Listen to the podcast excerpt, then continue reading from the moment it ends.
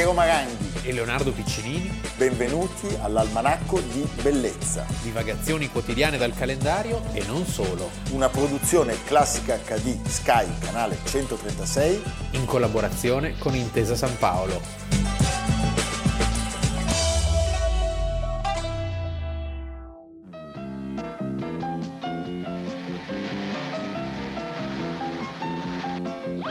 2 ottobre, Almanacco di Bellezza, abbiamo iniziato con un contributo animato che ci porta subito eh, nel mondo, eh, in medias res, nel mondo di questa splendida avventura durata 50 anni e, e un'avventura che continua ma che non produce più per la volontà del suo creatore. Però si dice ancora la coperta di Linus. Vabbè, questo Cos'è la coperta di Linus? Eh, la coperta di Linus devi andare dagli Junghiani, devi sì, andare dai quello Freudiani. che ti dà sicurezza. Certo, io penso... Qual è la tua coperta di Linus? La mia, vorrei non dirlo in trasmissione, caro Leonardo, vorrei non dirlo in trasmissione, ma tu sai che io uso un reggiseno di pizzo, no, sto scherzando.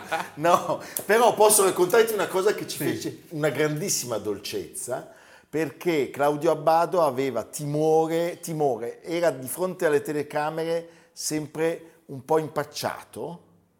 E improvvisamente? E, e no, e mi ricordo durante una trasmissione con eh, Fazio, eh, con Pietro Galeotti, si trovò una soluzione dolcissima, cioè lui poteva tenere un grande scialle che, che diventava in qualche modo questa questa, questo strumento per dargli una tranquillità. Beh, per Pavarotti, per era, per Pavarotti era il fazzolettone. Il fazzolettone, ma Pavarotti eh. non aveva paura di niente. No, comunque. Eh? Non aveva certo paura Però delle telecamere. mi ricordo, proprio nel film di Ron Howard c'è eh, un suo produttore che raccontava che Pavarotti in giro per gli States faceva questi concerti non sapeva dove tenere le mani perché erano dei recital, cioè lui cantava con uno che l'accompagnava al piano. E dove le tieni le mani? Allora si inventò il fazzolettone. Il bellissimo. fazzolettone, fantastico fantastico.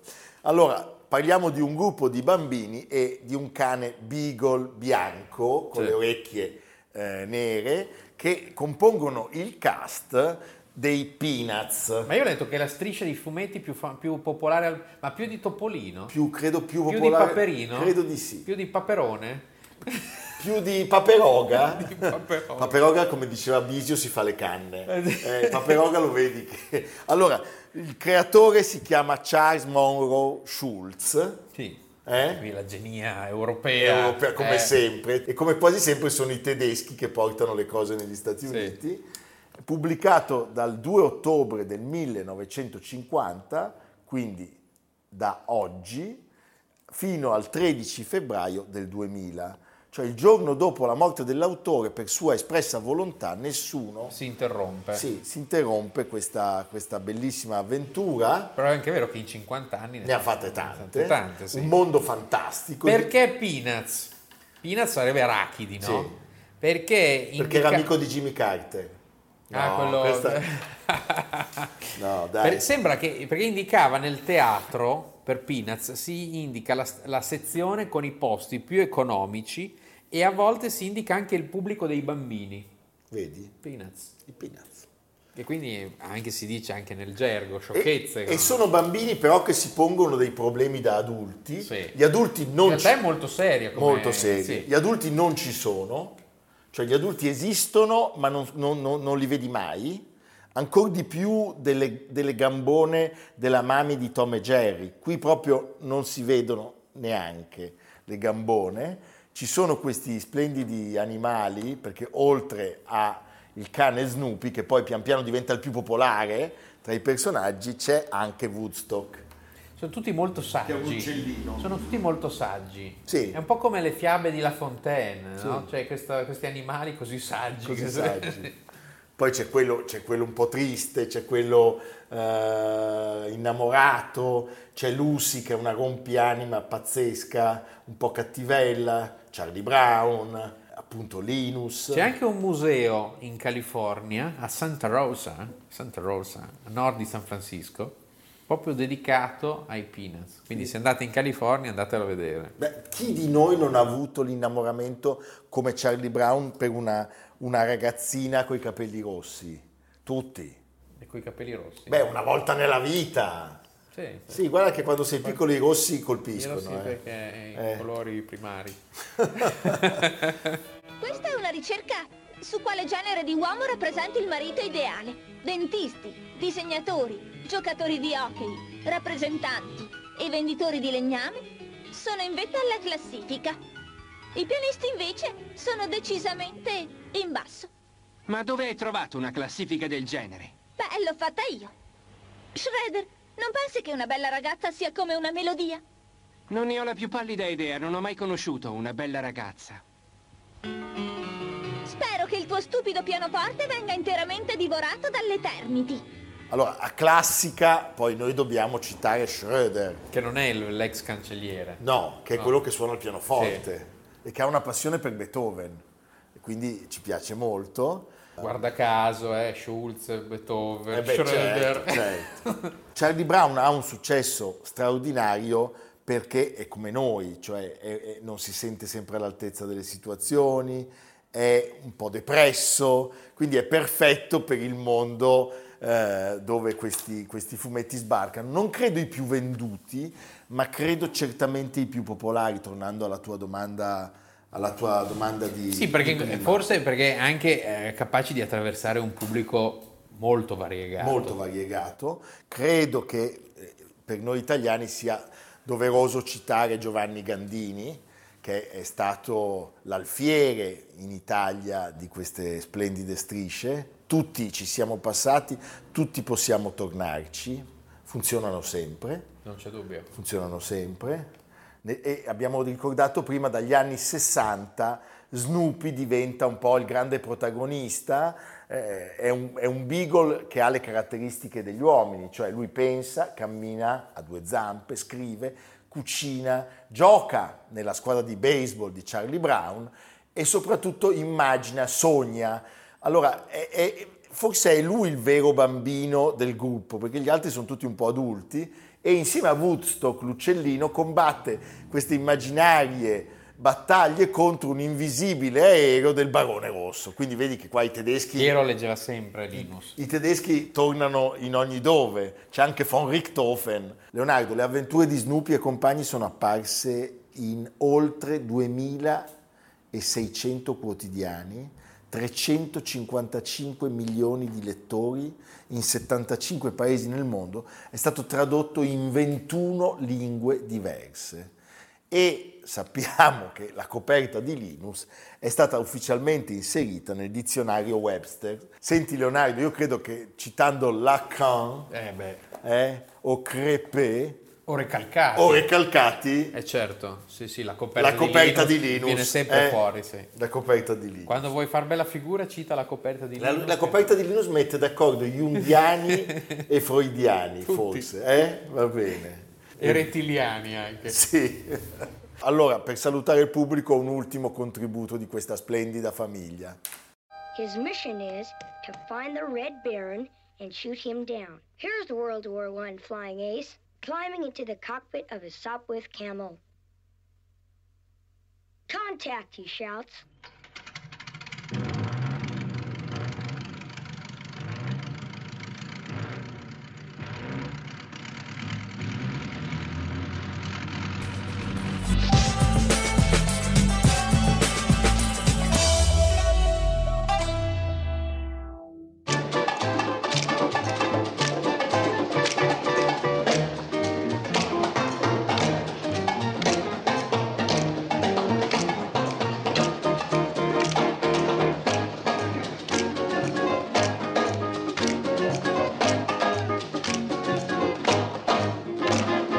Leonardo, seconda parte inizia con la Gina nazionale. Eh, come piaceva la Gina. la Gina fantastica Sì. che balla con un uomo molto bello dalla vita molto triste.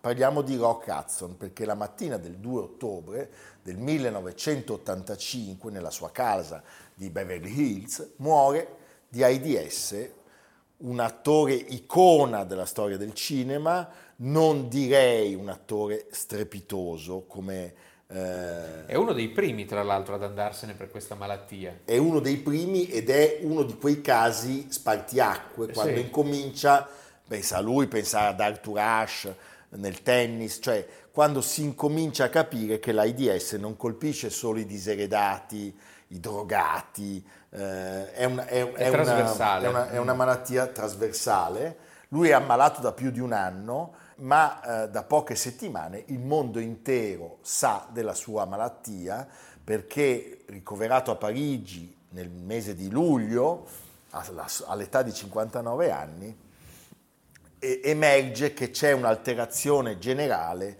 del suo stato di salute. E quindi si, si arriva a un'ammissione in un comunicato stampa ed è un doppio shock, ricordiamolo, perché da un lato si scopre che lui è stato colpito da questa terribile malattia che in quegli anni sembrava veramente una malattia con cui non si potesse combattere. La gente non usciva più di casa, cioè si era passati modo. dagli anni 80 sì, certo. spumeggianti di New York, del Club 84 al terrore. al terrore. E poi si scopre che uno degli attori che aveva fatto innamorare le donne di tutto il mondo, sì. questa specie di... A cui erano stati attribuiti non so quanti amori. Eh sì, perché poi le case di produzione alimentavano questa, questa letteratura. Caso di... molto simile a quello di Monty Clift, eh? Sì, molto simile.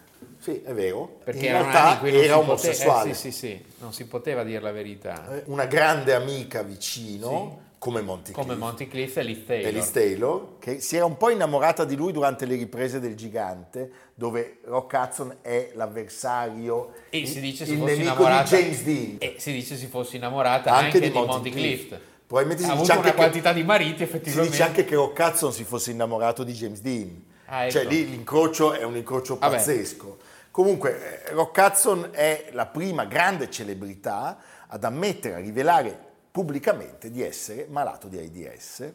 È il primo divo di Hollywood che dichiara apertamente di essere gay. E non era una cosa che dava molta popolarità allora, il fare no, il coming assolutamente. out. Cioè, anzi, viene emarginato. C'è questo viaggio drammatico perché lui vuole morire in America, questo aereo privato che viene organizzato perché nessuno lo vuole trasportare perché lui possa, possa morire a Beverly Hills.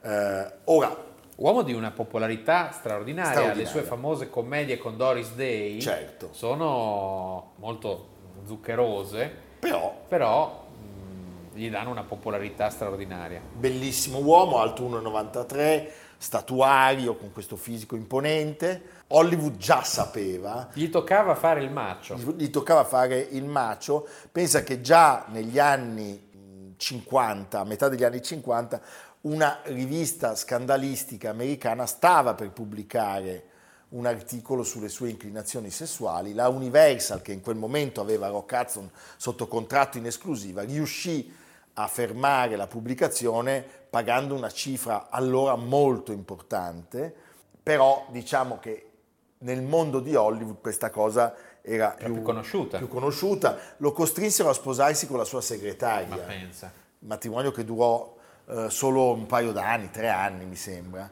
Allora, parliamo dei suoi film però, perché per esempio io che sono un maldestro pescatore, ah, beh, sì. adoro questo film bellissimo, lo sport preferito dall'uomo di Howard Hawks. Solo che a te, se ti chiedessero gira un film sulla pesca, te la sapresti cavare mentre lui invece era completamente negato. Lui è un grande... E anche, nella, e anche nel Beh, film. È eh. bellissimo, sì. lui, perché lui scrive libri di pesca, tutti pensano che sia bravissimo. In realtà sembra che la Paramount volesse Cary Grant, che rifiutò. Diciamo, al, al, altro, altro gay. Sì, sì, anche Cary Grant. Sì. Ah, sì. c'è il famoso caso del bagno.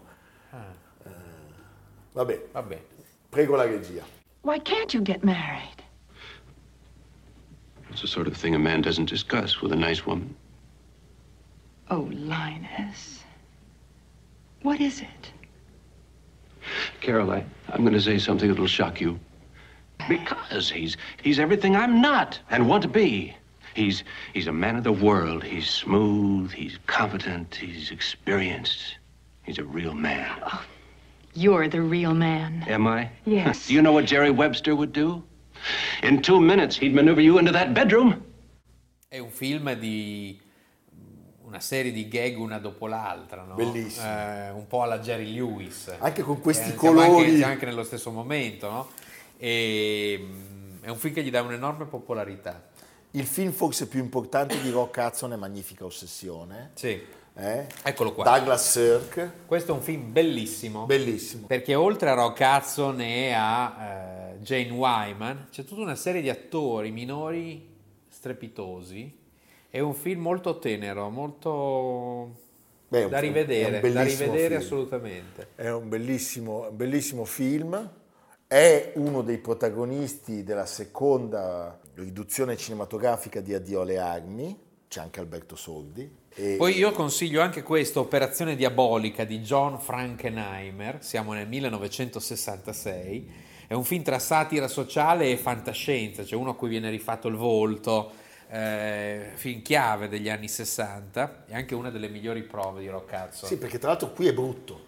Sì, eh? sì, sì. sì. Eh, cioè è Rock Hudson che non ti aspetti, il gigante l'abbiamo, l'abbiamo citato, eh, i film con Doris Day, le commedie, eh, e poi eh, diciamo c'è una, una lenta, come dire, rivelazione. C'è un film, secondo me, che eh, è, è un po' presago di quello che sarebbe successo, che è un film con un cast stellare eh, dagli esiti un po' incerti, che si, si intitola Assassinio allo specchio, dove lui è il marito, compagno di Liz Taylor, che è l'assassina, e lo vedi che lui è già, è, è già colpito dalla È malattia. turbato, sì. È turbato, ha un volto eh, di un uomo che non sta bene. Nel film recitano anche Tony Curtis e Deborah Kerr, se non sbaglio. Cioè, capisci?